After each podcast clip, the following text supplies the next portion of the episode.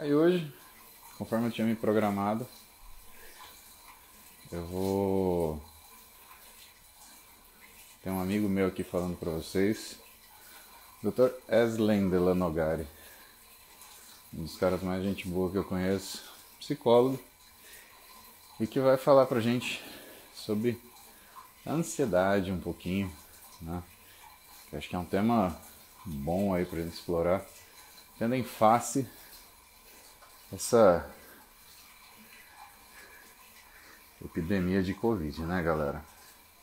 A galera ficou bem out of the house, fora da casinha. Ai, ai. Vamos lá? Vamos ver se o Wesley tá aqui. Acho que ele tá aqui, pera aí.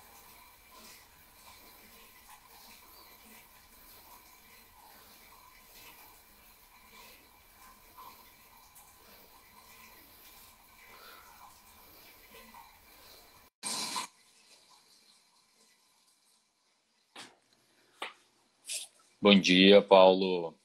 Bom dia, professor Wesley. Que isso, professor Paulo. Deixa eu arrumar aqui, que tá tudo enrolado aqui. A galera não sabe, né, Paulo? Mas eu tô. Eu falo para uns amigos meus que eu acho que o Paulo vai me bloquear no WhatsApp daqui uns dias, porque esses dias ele só me pediu um ar... esses dias ele só me pediu um artigo e eu acabei respondendo três páginas explicando da onde que veio aquele artigo. Mas é importante, né, Wesley? Porque a gente, às vezes a gente quer um conhecimento, mas nós não sabe associar o que está embedded com ele, né? Uhum. Isso que eu acho que é um grande problema hoje. O pessoal deixou o livro de fora e passou a ler artigo cru, né? E eu, eu tenho minha percepção que, assim, que aprendizado mesmo, para você entender o contexto das coisas, a gente depende do livro. Você tem que ter um livro texto para você entender o raciocínio. Perfeito. Porque senão você não consegue nem raciocinar os limites que aquele artigo vai abordar. Uhum. Então você não sabe o que, que ele está trazendo de inovação, você não sabe o que, que ele está trazendo de controvérsia. E assim, tem coisas boas e tem coisas não tão boas assim escritas, né? Perfeito. É, quando a gente fala de artigo científico, né, Paulo, a gente está falando de fronteira de conhecimento. Então, é impossível você conseguir se localizar na fronteira do conhecimento se você não sabe a área do conhecimento, qual que é, a, qual que é a, o consenso acadêmico atual. Então, por isso que muita gente, quando lê um artigo científico, generaliza aquele conhecimento no artigo, que muitas vezes é sobre uma proteína X num contexto Y, numa situação tal, sob tal controle. Mas não é aquilo na realidade que a gente vê na prática clínica ou alguma coisa assim, né? Então, o artigo científico, ele é um artigo que deve ser levado em consideração desde que você consiga encaixar ele dentro de um contexto específico. E aí é necessário o livro-texto. Por isso que eu acabei te explicando aquela da onde que veio aquela ideia lá de glicemia aumentar é, o odds ratio lá, a chance de, de, desenvolvimento de demência. Isso é lá da década de 90 já. Os pesquisadores já viam estudos epidemiológicos que aumento da glicemia tem a ver com o aumento da chance de desenvolvimento de demência. Aí saiu aquele artigo no The New England Journal of Medicine mostrando que é um artigo muito mais controlado e The New England é a revista de maior fator de impacto hoje do planeta, 76, é. Uhum. para publicar lá uma coisa assim, tem que ser uma coisa muito bem feita. E aí eles mostraram de fato que aumento de glicemia tem a ver com, com aumento da chance de desenvolvimento de demência, mesmo em pessoas sem diabetes. Mas legal, legal. Aí eu resolvi contextualizar lá porque é importante. E essa ideia de aprendizado é realmente é um tema que vem sendo debatido cada vez mais, inclusive dentro da neurociência, Paulo. Hoje a gente tem grupos de estudo, inclusive aqui na UFSC, que trabalham só com a ideia de como a gente consegue melhorar ou aumentar a capacidade de retenção de conteúdo de um aluno, né? E dentro dessa perspectiva, o storytelling, que é você Uhum. A gente faz muito bem isso na, nos seus cursos, né? Que é você Eu uso isso para aula. É, você contar uma, uma, uma historinha no meio do seu conteúdo e não simplesmente sair falando coisas técnicas, né? Isso aumenta muito a retenção de conteúdo dos alunos. Agora, como é que é você, psicólogo, você sair do mainstream, que é a galera que vai atendimento, atendimento, atendimento, e ir para neurociências? O que que, como que você linka as duas coisas? Paulo, é, na história da psicologia no mundo, ela é muito pautada principalmente na, na psicanálise, que é, foi uhum. uma, um método desenvolvido pelo, principalmente pelo Freud, embora ele não tenha sido o precursor, mas ele foi um dos mais é, mais lidos na, na história. A psicanálise contribuiu muita coisa para a psicologia de fato, na metade do século XX até os anos 50, depois parou. Depois não teve avanço. É, em 1960, e aí eu estou fazendo storytelling para você entender como uhum. eu cheguei na neuro. Em 1960, um cara chamado Aaron Beck, um pesquisador vivo hoje, resolveu é, testar cientificamente se a psicanálise freudiana funcionava ou não. Ele era um psicanalista e ele queria provar para a comunidade científica, que sempre criticou muito a psicanálise, a psicanálise sempre se colocou como científica na teoria, mas nenhum uhum. psicanalista se esforçou para mostrar que ela era científica. Ah. É, aí o Aaron Beck, que era um psicanalista, falou: não, vou mostrar para a comunidade científica que a psicanálise é sim ciência. E ele resolveu fazer um experimento.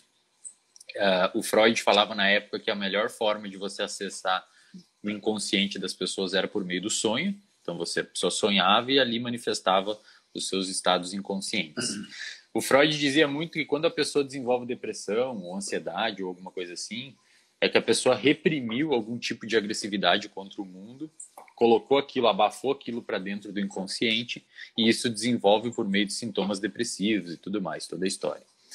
Então esse Aaron Beck resolveu, não, peraí, se o Freud falou que a gente precisa ver o inconsciente das pessoas, é provável que pessoas depressivas tenham sonhos muito agressivos, batendo nas uhum. pessoas e tudo mais. E ele viu que na realidade não. Ele viu que não havia correlação entre o estado depressivo de uma pessoa e os sonhos dela. E aí ele percebeu durante o estudo dele que na realidade, Paulo, as pessoas com ansiedade e depressão, e a gente começa a entrar no tema proposto, uhum. as pessoas com ansiedade e depressão, elas têm uma visão distorcida do mundo. E isso é muito bem caracterizado em estudos científicos.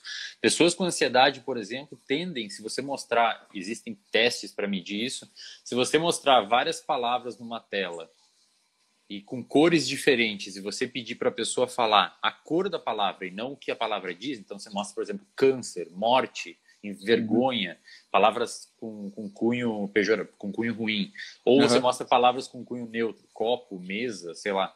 As pessoas têm uma latência, as pessoas com ansiedade especificamente têm uma latência entre dizer a cor, não a palavra, mas a cor que está escrita as palavras ruins. Ou seja, parece que elas prestam um pouquinho mais de atenção no cunho negativo da palavra, enquanto as pessoas sem ansiedade não fazem isso. E foi vou isso. Fazer mas... um, vou fazer uma interrupção sua só para te contar uma coisa que é tá. uma coisa que uma vez eu falei numa live, porque eu tive depressão. Uhum. Eu tive depressão, eu estava no segundo ano de residência. E, e eu tive uma.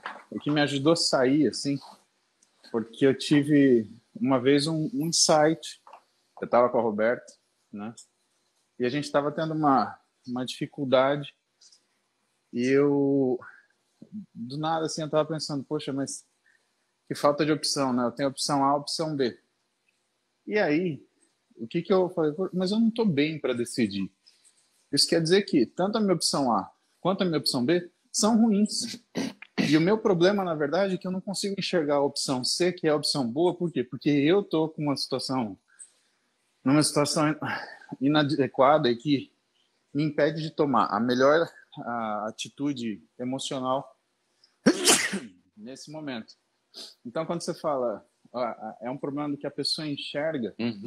é muito do que eu mesmo vivi.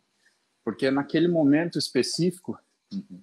eu comecei a perceber ou racionalizar que as opções que eu colocava para mim eram todas ruins. Perfeito. Porque eram fruto de um raciocínio doente. Perfeito, exatamente. E a minha caminhada fora da depressão foi exatamente isso. Mas é, eu cheguei numa situação que eu tinha medo de atender o telefone, cara. Uhum. Eu levantava da cama porque eu tinha que levantar. Eu ia trabalhar porque eu tinha que trabalhar. Então eu era funcionante assim, era uma casca que fazia o que era para fazer. Uhum. Mas por dentro, malandro, vou te falar é, que era um. É. E é difícil, né, complicado. né, Paulo? É difícil, né? A gente, a gente de fato, é, a gente, assim, cada pessoa enxerga o mundo com as suas próprias lentes, né, Paulo? Então, por exemplo, eu tenho paciente hoje que eu atendo que não consegue perguntar as horas para uma pessoa na rua porque tem pânico, não consegue ter contato com outras pessoas, não consegue ter nenhum tipo de atitude social. Você, por exemplo, imagino que seja um cara que não tem, ou pelo menos apresenta não ter dificuldade em falar em público. Então veja, Paulo, a mesma situação falar em público gera diferentes emoções em diferentes pessoas. Por quê? Uhum. Isso a gente pode concluir logo que não é a situação que gera as nossas emoções, mas sim a nossa interpretação da situação. Sim. Nesse momento de depressão, você interpretava a situação de atender um telefone, de sair sim. trabalhar, como uma situação extremamente nociva para você. Exatamente. Porque mudou a sua interpretação da situação. Porém, Paulo, é, como esse cara, esse Aaron Beck percebeu, essas formas de, imagina uma lente, né? O paciente enxerga o mundo com as suas próprias lentes. Essa lente sua nessa época, por exemplo, estava suja. Você estava uhum. enxergando situações que não necessariamente são nocivas como nocivas.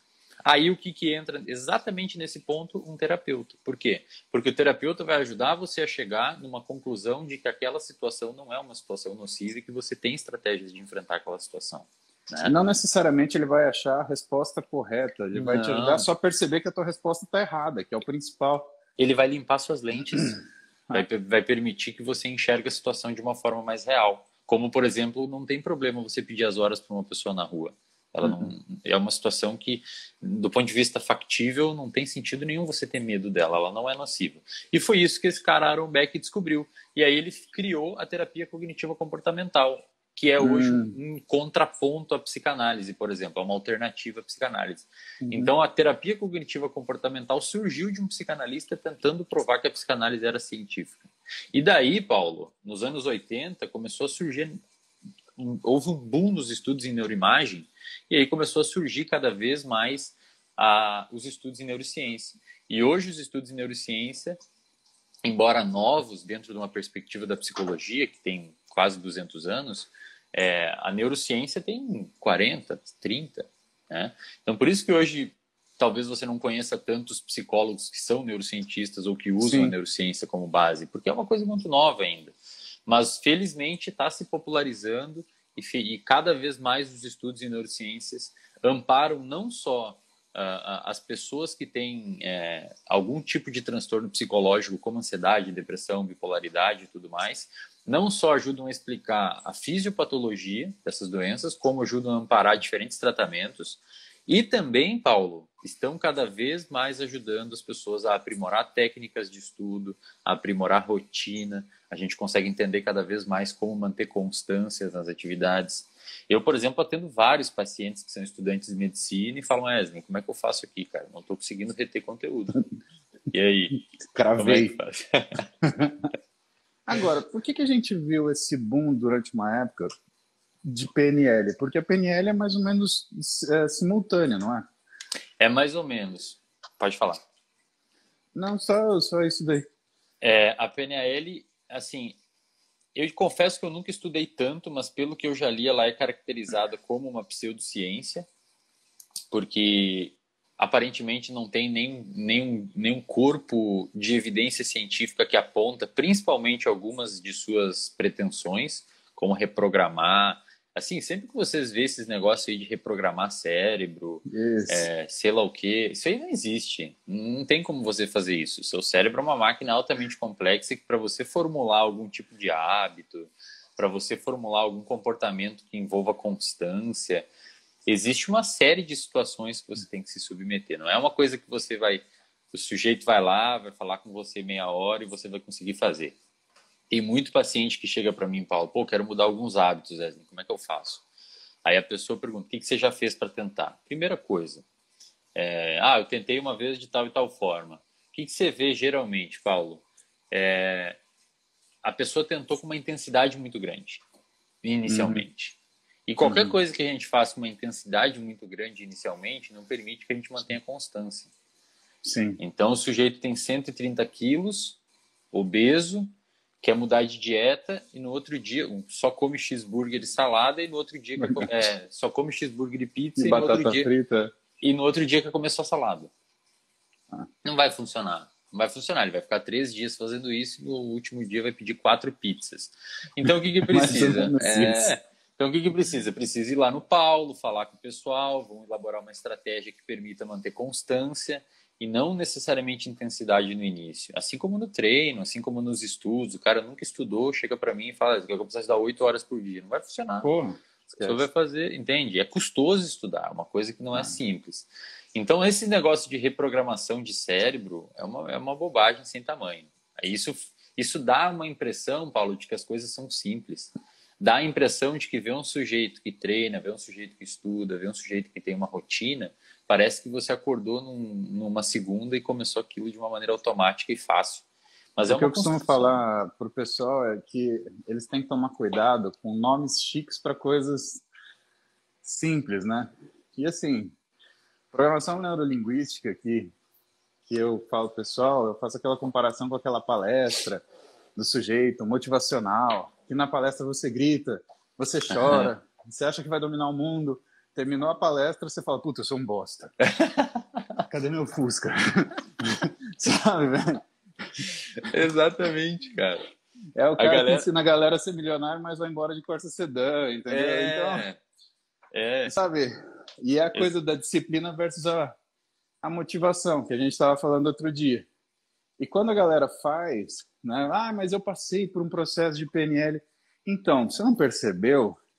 Mas na verdade você fez uma terapia cognitivo comportamental, que alguém chamou Meio... de PNL. É, exatamente. E muitas vezes meio quebrado ainda, porque o cara quer colocar coisa lá que não está dentro da, do, do, do, da coisa, entendeu?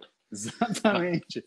Mas esse negócio de, de motivação e disciplina, eu falei ontem para um paciente isso. Fuma, fuma 25 cigarros por dia, quer diminuir. É, e aí é difícil, né, Paulo? Pô, cigarro é um. É, acho que dos, dos pacientes que eu atendo, assim, é, é complicadíssimo tirar. Eu não sei é, se não. você tem muito isso no seu consultório, mas é muito Sim. difícil tirar. E, e aí a gente estava falando, né, que ele quer começar a treinar e tudo mais, a gente estava falando de motivação e disciplina. É uma coisa interessante, porque quando você olha os estudos, principalmente os estudos da psicologia comportamental, neurociência comportamental, com Skinner, aquela galera toda lá que fizeram hum. um avanço interessante, o que, uhum. que a uhum. gente aprendeu lá, Paulo? E hoje é engraçado quando a gente fala desses estudos em neurociências, hoje a gente desses estudos em psicologia, hoje a gente olha os estudos em neurociências e os estudos amparam a, os estudos em neurociência mostram a neurobiologia das técnicas psicológicas cognitivas. É sensacional. E o Skinner falava o que, basicamente? Que nós somos sensíveis às consequências dos nossos comportamentos. Então, se você faz um comportamento, tipo, ó, eu nunca treinei, eu tô aqui agora no meu quarto falando com o Paulo, e vou sair por alguma razão, vou levantar e vou treinar hoje, nem, nem que eu não queira. O fato de eu ter esse comportamento de ir lá treinar vai gerar uma recompensa em mim, vai gerar uma consequência dentro tanto do meu psicológico quanto do meu físico. Ou seja, nós somos sensíveis ao que a gente faz. Portanto, a motivação vem da disciplina e não o oposto. As pessoas não param para pensar nisso. Agora eu quero que você comente uma coisa, porque às vezes eu tenho a sensação, Wesley, que o inverso também é verdadeiro. Por exemplo, o cara que está acostumado a ser ansioso, quando você começa a tratar a ansiedade dele, ele mostra uma dependência da ansiedade como modus operandi. Entende? Isso é um... Uhum. Uh, o cara usa a ansiedade como uma ferramenta. Exato. Tá. E ele acha que tem... aquilo é positivo. E ele acha, uhum. não, mas isso me ajuda. Ele é como se ele achasse explicações para continuar sendo ansioso. É tipo aquela galera que toma Venvance para estudar e não precisa. Exatamente. Uhum. E aí, é, na realidade, assim, o cara só fica milhão acelerado, a é, memória vai pro saco. Vira um pincher, né, Paulo? Sabe? É. Tremelicando, bravo, vira um pincherzinho. 95 é... tremedeira, 5% de ódio, né? é, a ansiedade é assim, cara. A ansiedade é uma coisa, é uma coisa.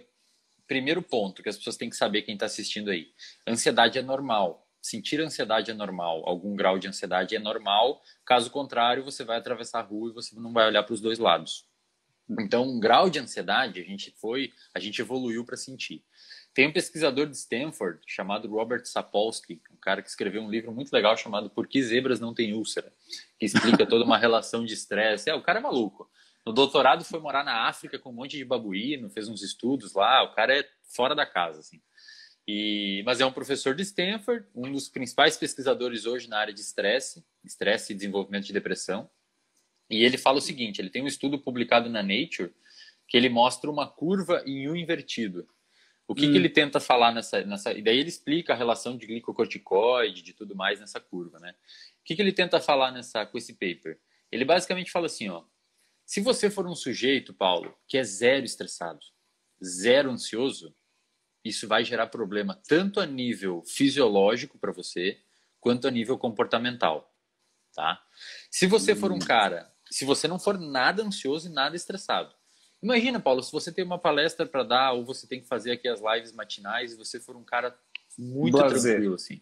Pô, você vai ficar dormindo todo dia, vai dar uma palestra que não se preparou, entendeu? Sim, então, exatamente. Um pequeno nível, mas um pequeno nível de ansiedade, o Sapolsky fala que é preciso para nos ativar, é ativador você fazer, se preocupar um pouco, pô, quero fazer uma coisa com qualidade e tal. É que nem Quando... o estresse do exercício. O exercício ele é um estresse, ele não é uma coisa saudável. Exatamente. Se você não tiver esse estímulo estressor, o músculo não cresce. Exatamente, perfeito. E se você não tiver esse estímulo estressor, você não se comporta de uma maneira, do ponto de vista psicológico e comportamental, se você não tiver um pouquinho de estresse e ansiedade, você não vai conseguir fazer as, as suas demandas diárias, né? Sim. Pô, preciso ir à academia e tal, eu quero emagrecer. Você tem que ter um leve nível de ansiedade para te motivar a fazer isso. Uhum. Agora, quando isso começa a subir demais, a curva, o seu, o seu desempenho pelo nível de ansiedade, então se você tiver muito pouca ansiedade, muito pouco estresse, é ruim porque você não vai se movimentar para fazer nada. Quando sobe um pouquinho, é bom, é um estresse e uma ansiedade saudável. Agora, quando isso começa a subir demais, o desempenho começa a cair. Então, a gente fala de ansiedade, Paulo, e a gente fala de ansiedade clínica. Existe hum. lá no hum. DSM alguns critérios para a gente determinar o que é uma ansiedade clínica e qual o transtorno que o sujeito tem. No entanto, a principal coisa que a gente utiliza na, na, na, na prática clínica, assim, é se aquela ansiedade que você sente está prejudicando ou não as suas atividades diárias. Está sendo, está prejudicando a sua vida. Aí entra isso. Muitas vezes a pessoa é, aí precisa de alguém olhando por trás, né, Paulo? Porque muitas vezes a pessoa é ansiosa, prejudica muito a vida dela toma um litro de café, não consegue dormir, não consegue fazer nada, não consegue estudar, mas fala, não, não, não, isso é bom, me mantenho sempre ativo. Exatamente. Aí você vê a pessoa tá magra, ou tá obesa, ou não consegue, ou tá é, irrita, irrita, irritável, né? A pessoa, é pessoa muito uhum. irritada, se, raivosa com as outras pessoas, porque tá vendo Short que tá numa ansiedade. Né? Exatamente, pavio curto. Está vendo que está numa, numa ansiedade enorme, aí não está produzindo nada e fica bravo com os outros que estão ficar pistola com a família, Exatamente. que acham que é culpa da família por alguma razão. Então, Sabe esse onde a gente sujeito... passa isso? O cara que está hum. fazendo dieta e aí ele não consegue fazer a dieta direito. E aí, em vez dele assumir a responsabilidade dele, cuidar das coisas, organizar a rotina dele, ele põe a culpa nos outros. Não, mas é que em casa tem criança. Bom, mas se fosse assim, Paulo. se criança engordasse, meu amigo, Exatamente, cara. Isso, já tá ferrado. Isso é o que eu mais vejo na clínica também, cara. É até eu quero escrever um, algum texto, mandar para algum jornal alguma hora, ou talvez até uma revisão sobre isso, porque uma coisa que eu vejo muito e não encontrei literatura explicando é que você deve ver isso com muita frequência também. Eu, eu chamo de efeito jaque. Tipo assim, a pessoa, já que eu comi um hambúrguer de manhã, Exatamente. eu vou uma pizza à noite. Exatamente. Eu tenho certeza, tem 800 pessoas assistindo, tenho certeza que muita gente está se identificando. Ah, já que eu Sim. comi um brownie no meio da manhã, eu vou almoçar pizza e não vou treinar Exato. hoje. Exatamente. É. Já que é sábado eu saí, deixa, eu volto da dieta na segunda. Exatamente. Eu não porque sei porque tem calendário, né, Exatamente. Aí vive em compartimentos diários fechados, tipo, já que eu fiz agora, portanto esse dia já queimou. Como assim? O seu organismo é uma coisa linear no tempo, não tem como. Imagino que você tenha, veja muito isso também. Eu costumo falar para meu paciente que tem duas frases no português, aliás, duas conjunções de palavras que são perigosíssimas no português. Já que e se. Quando você usa o já que e quando você usa o e se, você está pedindo para se fuder. É um é. negócio assim, é. líquido e certo. Porque é. o IC não existe. E aí você começa a cobrar de você uma coisa. Ah, mas e se eu tivesse? Não, mas você não teve. Então vamos fazer o que a gente tem que fazer. Não, mas já que a gente está. Não, não é já que. Exatamente. Vamos fazer o certo, porque aí a gente decide o que vai acontecer depois. A gente não fica submetido ao que vai ser o destino, né? Exatamente. E essa é, é, extraordinariamente comum isso na prática clínica. E é muito difícil quebrar isso, Paulo, porque você tem que. Você precisa ter um trabalho muito intenso para mostrar para a pessoa, porque é, é, um mix de culpa, sabe? A pessoa come um hamburgão na terça de meio-dia, quando o nutricionista deu a dieta certinha, aí por alguma razão a capacidade de raciocínio da pessoa é jogada no lixo e ela não consegue pensar que tudo bem à noite comer o que a nutricionista, o que o nutricionista passou. Não precisa comer Sim. uma pizza porque comeu um hambúrguer. Então é, complicado, e aí entra cada vez mais essa, essa vertente da nutrição mais comportamental, de você conseguir, né, e o psicólogo na área esportiva, de você conseguir. Uhum. Eu tenho paciente meu que, por exemplo, só de mudar, agora tá, a gente está começando a encaminhá-lo para nutricionista, mas tem paciente meu que só de mudar esse jaque, o cara perdeu 4 quilos. Sim, sem dúvida nenhuma. Porque é um dia que você ia comer duas mil calorias, você iria comer quatro mil, mas aí se limitou a comer, não, não, estragou o jantar porque estragou o almoço, né? Então é uma coisa, é muito comum assim ver isso, de fato. Mas é você difícil, acha que né? a gente pode, você acha que a gente pode traduzir, por exemplo, essa pessoa que vive no EC, como os ansiosos, é o cara que ele está vivendo muito lá na frente e ele tem dificuldade de tomar decisão aqui. Essa pode ser um entendimento da ansiedade? Pode ser. Tem estudos hoje que mostram, Paulo, que pessoas com ansiedade têm uma alteração na percepção de tempo, porque o nosso, o nosso encéfalo, né, o nosso cérebro, ele inerva o nosso organismo. Então, você tem uma noção, mesmo que muitas vezes implícita, da sua velocidade do seu organismo. Então, você sabe que se você sabe aquela sensação que pô, tô acelerado hoje, sabe? Uhum. Aquela sensação de tô acelerado. Os estudos mostram que pessoas que sofrem de ansiedade ou quando estão sob ansiedade tem uma percepção distorcida de tempo, vem o tempo passar um pouco mais devagar, por exemplo, ou hum. é uma distorção de fato de percepção, é bem curioso isso. E essa pessoa muitas vezes tem isso porque está vivendo lá na frente ou vivendo lá atrás. Então esse IC pode ser, pode ser entendido, uma boa sacada, pode ser entendido sim. E aí você precisa racionalizar, se localizar no espaço-tempo. É por isso que muitas pessoas quando estão em ansiedade, não lembram o que aconteceu, sabe? Muitos Sim. pacientes falam assim, meu, ontem foi um dia tão complicado para mim que eu mal sei o que aconteceu, não sei direito, esquece. Ansiedade, uma ansiedade aguda, assim, ou, ou crônica e elevada para estudo é muito complicado. É para ferrar a capacidade de absorção informação de uma, de uma informação e informação de uma memória. Então, esse paciente tem que ter ferramentas para conseguir racionalizar. Aí a gente já falou na outra live lá que a gente fez aquela vez e conversa uhum. bastante por WhatsApp sobre isso, que a capacidade de racionalização está diretamente ligada à modulação de algumas áreas do nosso encéfalo, principalmente o córtex pré-frontal, a porção ventromedial especialmente, consegue, ela Imagina assim, pessoal, o cérebro de vocês tem duas grandes regiões que são envolvidas pela modulação emocional. O córtex pré-frontal, especialmente o lateral e a porção ventromedial, que fica aqui atrás da sua testa, tá?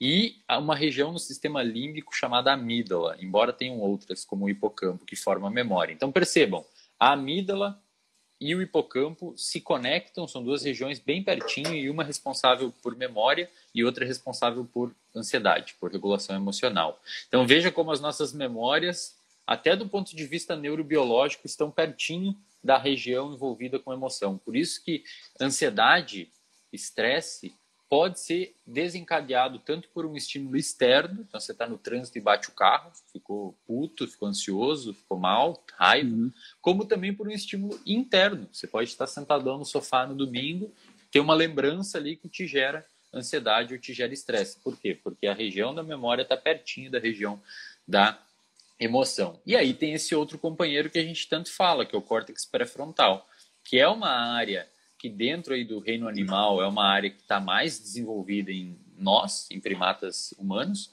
em, em, em, seres humanos, e é basicamente, assim, grosseiramente falando, essa região que nos permite estar tá fazendo essa live aqui, que nos permitiu construir esse telefone, que nos permitiu construir a internet, Sim.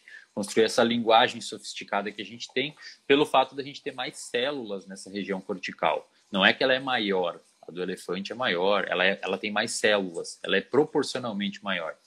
Então, essa robustez cerebral que a gente desenvolveu, principalmente no córtex pré-frontal, evoluiu de maneira a controlar os nossos instintos, as nossas emoções primárias. Então, quando você está raivoso, Paulo, quando você está ansioso, quando você está com depressão, a gente diz que essas áreas do sistema límbico estão hiperativas e essas áreas do córtex pré-frontal estão hipoativas. Aí quando você vai fazer terapia, quando você faz atividade física, quando você come bem, por exemplo, tem estudos mostrando que uma dieta, não, tem estudos mostrando que obesos, pessoas obesas, têm uma disfunção em algumas regiões específicas do hipotálamo, que é um órgão que executa as emoções, né? É ele que manda liberar cortisol e tudo mais, é uhum. é envolvido com sono. Por isso que quando você tem problema de depressão, você tem uma disfunção hipotalâmica também, principalmente a amígdala ali, que se conecta com o hipotálamo, acaba tendo, gerando uma disfunção no hipotálamo, você tem problema de sono, você tem problema de apetite. Por quê? Porque aquela, essa região envolvida por executar as nossas emoções está com disfunção. Porém, felizmente, o nosso córtex pré-frontal consegue modular essas regiões. Então, ele é meio que um rei. Ele fala assim: ei, amígdala, tô vendo que você está muito ativa porque o Paulo precisa atender o telefone e está ansioso em atender o telefone. Aí o córtex pré-frontal fala para a amígdala isso, se você conseguir fazer essa racionalização, e você vai chegar a uma conclusão que não tem perigo atender o telefone, ou não tem problema ir à academia, se é uma pessoa que está com problema de autoestima, que acontece muito, né? Tem muito, eu atendo muito paciente uhum. que ah, não consigo treinar porque tem gente, né? Tem os, os caras fortão, as meninas bonitas e etc. Eu não consigo ir lá. Então você, você tem que ter essas ferramentas de racionalização, né, Paulo? Você tem que ter esse. E isso tudo a terapia te oferece. Isso, a atividade física é um estímulo intrínseco que consegue fazer esse aumento de atividade do córtex pré-frontal. É um conjunto, são fatores protetores. Que a gente o que eu explico para o meu paciente normalmente é que ele acha que o cérebro é uma coisa que ele sabe usar. E eu falo para ele que o cérebro é que nem bicicleta, que ele acha que ele sabe andar. E quando a gente vai falar dessa, dessa questão de decisão, e aí você tocou num ponto importante que, bom, você só tocou em ponto importante, mas quando você fala assim, ah, o cara ele está acelerado, ele se sente acelerado.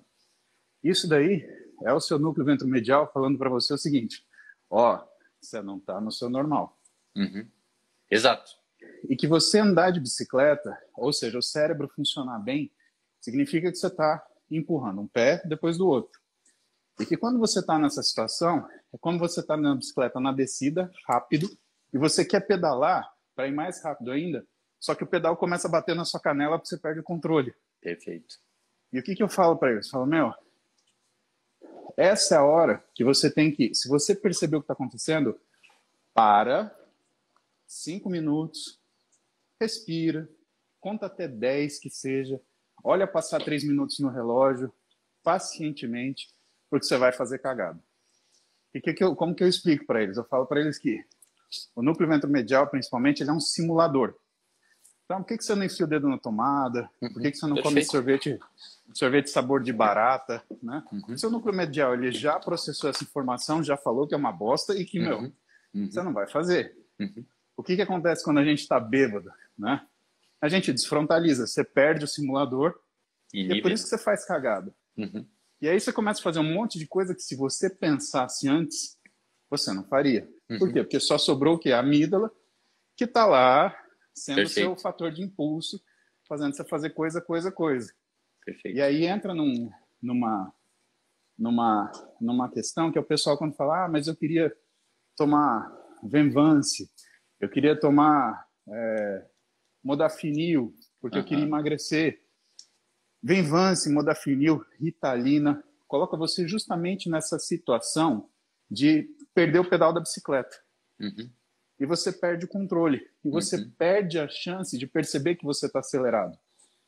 Então você começa a fazer besteira e você começa a desorganizar, por exemplo, no caso do estudo, toda a função hipocampal que está organizando essas memórias. Uhum. E qual é o problema disso? É você ter, por exemplo, um computador que tem um disk drive, né, que acho que o pessoal nem sabe o que é isso hoje, mas que tem uma entrada USB e tem um HD. O USB funciona, só que o HD está uma bosta. Uhum. Então, o que, que acontece? Ele põe o USB, ele lê aquilo que está lá naquele momento, só que quando ele precisa acessar aquilo depois, quando ele gravou no HD, ele gravou 20%, ele gravou 25%. Perfeito. Então, ele tem a sensação de que ele estudou mais, porque ele está acelerado. Só que o efeito real do negócio é que, na verdade, ele absorveu menos, uhum. porque ele não deu chance para o hipocampo formar aquela memória completa, porque faltou informação. E uma das informações que faltam nessa, nessas condições estão relacionadas à função emocional. porque a gente brinca, né? A gente fala, aí sempre fala, você concorda com isso, que o sentimento é a cola da memória. A gente sempre tende a lembrar memórias complexas uhum. que agregam diversos tipos de informação, principalmente emocional, uhum. né? Então você vai no hospital, você vê um paciente, você lembra de uma doença, você tem aquela percepção do sofrimento do paciente. Uhum. E aí o que que acontece? Ele não consegue, por exemplo, durante o estudo, lembrar das coisas que ele viu, que ele tem experiência, que ele Boa. teve que raciocinar uma vez, Boa. que ele teve dificuldade, e fica aquela memoriazinha uhum. fraquinha, bicheirinha, que não deixa o cara ir para frente. E principalmente ele não coloca num contexto que está estudando, porque não tem esse background mais ali disponível naquele momento. Né? E, é, e Paulo, pô, é, é, é eu sempre tenho, eu tenho um amigo professor aqui na Federal que diz assim, se eu for para te ensinar o que está no livro, em neurofisiologia, eu não ensino. Eu vou te ensinar Sim. o racional por trás, aquilo que você tem dificuldade de processar. Sim. E a pessoa que, que se enche de psicoestimulante para estudar quando não precisa, aí, sem falar que regaça sistema de apetite, né, Paulo Venvance, a pessoa não come, dorme mal, aí toma café, toma energético. E depois tem o rebote, aí é, não. é um buraco de coisa ruim, assim. E aí você acaba não conseguindo entender o raciocínio por trás daquilo. Mas a, a reflexão que você fez do pré-frontal e ali quando a gente o, quando o álcool inibe o pré-frontal, é de fato, a gente chama isso de miopia do futuro. Hum. Quando você vai ver estudar o cérebro não é fácil, né, Paulo? A gente estuda ou por ah. neuroimagem, que tem as suas limitações, ou a gente estuda para tentar saber o que, que determinada região do cérebro é, tem como função, a gente estuda a pessoa que perdeu aquela região. Então você vê um sujeito lá por algum acidente, alguma coisa, perdeu uma, um pedaço do encéfalo e você vai lá e vê o comportamento dessa pessoa para tentar entender o que, que aquela região fazia nela. E a gente sabe hoje que o, que o, o córtex pré-frontal é uma região que está muito envolvida em medir as consequências. Tem estudos, até te mandei no Atos uma vez, a gente discutiu sobre, mostrando que pessoas estressadas agudamente, eles pegam um laboratório e botam a mão da pessoa num balde de água gelada, estressa a pessoa, hum. aumenta cortisol, você consegue ver na saliva e tudo mais. As pessoas estressadas têm o, o córtex pré-frontal, o ventro medial desligado rapidamente. E quando você oferece duas opções de comida, acho que elas ofereceram donuts e chuchu, se eu não me engano, as pessoas tendem a. É, Vou pegar o donut. É, Pô, as, as, pessoas tendem a escolher comidas mais calóricas quando estão sob condições de estresse, porque o pré-frontal desligou. Mas chuchu é foda. Sim, cara. Se eu sou, se eu sou editor dessa revista aí, eu falo, desse paper aí, eu sou revisor, eu falo assim, pessoal, pô, tem que refazer esse experimento aí, chuchu, não dá, bicho. Aí você tá... Bota uma maçã, então, uma banana, Exatamente. uma chuchu, cara.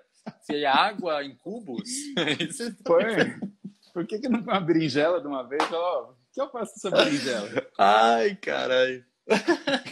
Cara, se eu tô estressado. Tá mal controlado, tá mal controlado esse estudo aí, tá mal controlado. Se eu tô, se eu tô estressado, o nego me oferece um chuchu, uma berinjela, fala, ó, oh, brother, você sabe o que, que você faz com essa berinjela? Deixa ela em natura ainda, deixa ela em natura, nem cozinha. Deixa... Nem cozinha, bro. Nem cozinha para ficar fácil de tirar depois. Peraí. Senão vai virar uma farofa, deixa, deixa em natura. Mas aí. Escuta, mas... Ah. 20 anos atrás, a gente falava que a doença do século era a depressão. Hum. Hoje a gente está falando de ansiedade. E aí, essa?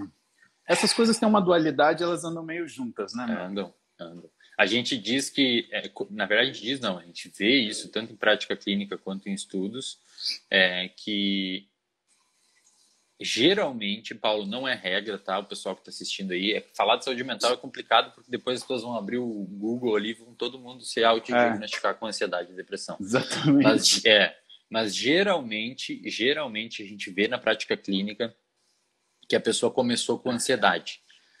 Então a pessoa começou a sentir muita ansiedade, começou a ficar muito acelerada e começou a ficar estressada, aí tenta resolver de uma maneira muito torta, aí sei lá, tô ansiosa, preciso, daí começa a cair a produtividade, hoje muitas pessoas precisam produzir, né? E aí começa a tomar muito café, isso é, Paulo, você não tem noção as pessoas que não sabem o efeito ansiogênico do café e tomam uma garrafa de café, uma, um litro de café por dia e não uhum. conseguem dormir, aí viram num ciclo, é complicado. Aí entra a educação, coisa que você faz em todas as lives aqui de manhã, pessoal, ó, isso e aquilo, tentam fazer isso, tentam fazer aquilo. Isso impacta muito, impacta muito mesmo. É, então, o que, que acontece? Geralmente, elas andam junto, pessoas com depressão, quando a depressão já é muito mais. É, quando a, o, a, a, profundidade da depressão é muito maior, a pessoa já não sente tanta ansiedade. Mas o que, que a gente vê na prática clínica? Geralmente a pessoa começa meio ansiosa, aí não trata, acha que é normal, que dá conta, que tá tudo bem, ou acha que psicólogo é coisa de maluco e tudo mais. Verdade. Vive na década de 1790, quando ainda existia esse, esse tipo de pensamento, pensamento. isso se perpetuou. Não, é complicado. Aí, pelo fato da ansiedade gerar um quadro de estresse muito crônico, Paulo, aí a pessoa começa a apresentar comportamento depressivo. O estresse hoje, pessoal, o estresse hoje é um dos principais candidatos a, a, a contribuir para a depressão. Se você pegar, por exemplo, pacientes com síndrome de Cushing, que por algum tipo de tumor, alguma coisa, ou no, no eixo lá ou na adrenal, tem um, um, cortisol elevado, que o cortisol é o hormônio do estresse, então a pessoa tem, em vez, de, em vez do ciclo de cortisol, em vez do, do, do, da pulsão de cortisol respeitar o ciclo circadiano, a pessoa está tá sempre elevado o cortisol, né? Até 60% dessas pessoas têm depressão. Então parece que de fato tem um componente muito grande da, do cortisol elevado para desenvolvimento de depressão. Inclusive, tem testes mostrando que se você faz aquele teste de supressão do eixo com dexametasona e você vê uhum. que o eixo hipotálamo pituitário adrenal ele está começando a se regular, depois de um tempo a pessoa baixa um pouco o comportamento depressivo. Tudo tudo está indicando que o estresse leva ao desenvolvimento de depressão. No meu mestrado eu trabalhei com isso em modelos animais, você consegue induzir modelos animais administrando dexametasona, você consegue induzir depressão. Você vê que o cortisol alto, Paulo, regaço hipocampo, uhum. é, ocorre morte dendrítica mesmo, morte neuronal, os neurônios morrem devido à, à, toxicidade do, do, cortisol alto. Aí a pessoa está num quadro de ansiedade e isso acaba levando a depressão. Então é impossível a gente dividir as duas coisas, Paulo. É impossível dividir as duas coisas. Mas o que é importante saber, até do ponto de vista prático, é que hoje a gente vive numa, numa sociedade muito ansiogênica. Então, se você for uma pessoa que vive é, regido pela sua amígdala, digamos assim, se você não para para ter um controle ativo das suas emoções, a gente fala de controle top-down, né? Córtex pré-frontal, uhum. amígdala e não o oposto, você tá ferrado, cara. Porque você sai na rua uma gritaria. É bem, bem, bem, bem, bem, bem, bem, não sei o quê, vai, vai, vai. Aí você chega lá estresse, aí você vai ao mercado, é tudo uma correria, aí a pessoa te trata mal, aí não sei o que, é gente querendo dar calote, é gente mal educada, é gente na correria. Se você não parar, Paulo, e pensar, velho, calma, tá tudo bem, eu tô seguro, eu tô em casa, às vezes você tá em casa, tá surtando assistindo televisão. Verdade. Num domingo. Meu, tem que parar. O que, que eu tô pensando agora? A gente sempre fala isso na psicologia. O que que tá passando pela minha cabeça? Quais os meus pensamentos que estão aqui agora? O que está acontecendo que está me levando a ter esse estado emocional. Calma, eu estou seguro, estou em casa, minha família está aqui, está todo mundo bem. Por que, que eu estou tendo esse, essa crise aqui de terminar com as minhas unhas e estar tá suando sentado? E aí você faz esse controle top-down. Você ativamente modula suas emoções. Tem gente que não consegue fazer isso ou sequer tenta. Aí vive passivamente. Verdade. Você responde ao mundo. E quando você vive num mundo ansiogênico, se você responde ao mundo, você está ferrado você está ferrado. E aí entra essa parte pré-frontal que a gente estava falando, do, do só para terminar aquele raciocínio. Uhum. O córtex pré-frontal, Paulo, você sabe muito bem, é a última região a amadurecer nos seres humanos, no cérebro das pessoas. Portanto, olha que interessante, é a região que é mais responsiva a estímulos ambientais e menos influenciada pela genética. Você não consegue uhum. ambientalmente, com estímulos ambientais, influenciar a formação do seu tronco encefálico que está lá sua respiração, seus centros de batimento cardíaco. Uhum. Por quê? Porque isso nasce pronto, isso não tem como. Né? O nosso cérebro é plástico, só que principalmente uhum. nas áreas corticais. Então, se você nasce lá e eu tapo um olho seu, isso foi mostrado na década de 60. Se eu tapo um olho seu quando você nasce, as células do seu córtex é, é, visual responsável por, a, por, a, por processar os estímulos daquele olho não se desenvolvem. Aí elas assumem a função do outro olho. Você, ou seja, um estímulo ambiental que você impediu de entrar no seu cérebro é, modulou algumas células do seu cérebro. Então, o ambiente influencia. Taxistas de Londres, por exemplo, têm o um hipocampo maior, porque eles têm que fazer Sim. uma prova lá de decorar 30 e poucas mil ruas. Isso Sim. muda o cérebro dos caras, Paulo. É por isso que eu digo que terapia é um tratamento biológico. O Eric Kandel, o Eric Kandel mostrou na década ali em 2000 uhum. ele ganhou o Nobel, mas ele mostrou que quando você aprende, quando você ele que demonstrou o processo molecular de formação de uma memória, ele mostrou que quando você aprende, o seu cérebro se modifica fisicamente. E um processo psicoterapêutico é um processo de aprendizagem. Portanto, uhum. a terapia é um tratamento biológico. Muita gente não encara assim, mas é, principalmente a uhum. cognitiva comportamental. E pelo fato de ser a última região do cérebro a se desenvolver, o córtex pré-frontal termina de se desenvolver ali por 23 anos. Em mulheres um pouco mais cedo, por isso que mulheres são muito têm mais bom senso que os homens. Os homens fazem muito mais cagada quando são adolescentes e tudo mais. É, aí você pega, por exemplo, um adolescente que não tem o pré-frontal desenvolvido, não consegue medir as consequências de suas ações é claro que muitas vezes para ele faz sentido se entupir de psicoestimulante para estudar, por exemplo. Sim. Entendeu? Então é tudo uma relação, assim, a neurociência tem muito a nos explicar. Tem muito a nos explicar. Wesley, cara, quinta que vem a gente fala de depressão, então. Bora? Porque o assunto é comprido, né, meu? E é um assunto bacana, né, meu? É, é legal, é legal. Só me chamar que eu tô aí. Então, beleza. Só me chamar que eu tô aí. Para quem assistiu aqui, Paulo, é só uhum. um último recadinho. a gente está com um curso aberto, um curso de manejo clínico para os psicólogos que estão assistindo e para quem se interessar. Manejo clínico de pacientes com ansiedade e depressão. O curso está aqui no link na minha bio, as inscrições. O Paulo acho que também postou ontem, deve estar no story Sim. dele. E serão dois, dois grandes módulos, Paulo. A gente vai falar primeiro sobre a neurobiologia, então tudo que a gente falou aqui de amígdala e tudo mais vai estar lá e depois um segundo módulo de como abordar um paciente na prática clínica que tem ansiedade ou depressão para tentar ajudar essa pessoa. Vou até passar para Roberto, mas hoje eu publico de novo para vocês acharem o link aí. Obrigado. é uma coisa bacana para a gente depois discutir, né? E esse ano tem interligas, né, Paulo? Esse ano temos interligas psi, ó que chique. Olha só. Isso vai ser muito legal. Obrigado. Bom, meu caro amigo, só te Valeu. agradecer a tua paciência, te agradecer o conteúdo. Eu que agradeço. Sensacional. Obrigadão mesmo. Vou fazer meu treininho unilateral agora. Vai lá. Vai lá. Beijão, amigo. Obrigado. Valeu, Paulo. Tchau, tchau. Bom dia. Bom dia. Bom, galera. Professor Eslin Delanogar aí com a gente hoje, conversando milhão, né? Eu espero que vocês tenham gostado. Foi um papo bem cabeça, bem de problema atual mesmo que a gente tem, principalmente aí com o pandemônio, né? A cabeça da gente ficou meio afetada, né? A cabeça do Dória também, porque, porra, aumentar imposto no meio da pandemia, o brother tá de sacanagem, né? Faltou núcleo ventromedial aí, né? Quem conheceu o Dória, manda ele lá pro consultório. A gente vai cuidar dele. Vamos fazer ele atingir um, um nível de equilíbrio bom aí. Vou apresentar ele para o Wesley, diminuir a ansiedade dele. Acho que ele está muito ansioso. É ou não é? Mas, ó, brincadeiras à parte, ou nem tanto brincadeiras assim, começamos bem o dia, tá? Eu preciso ir fazer minha, meu treininho unilateral. Hoje é dorsal unilateral.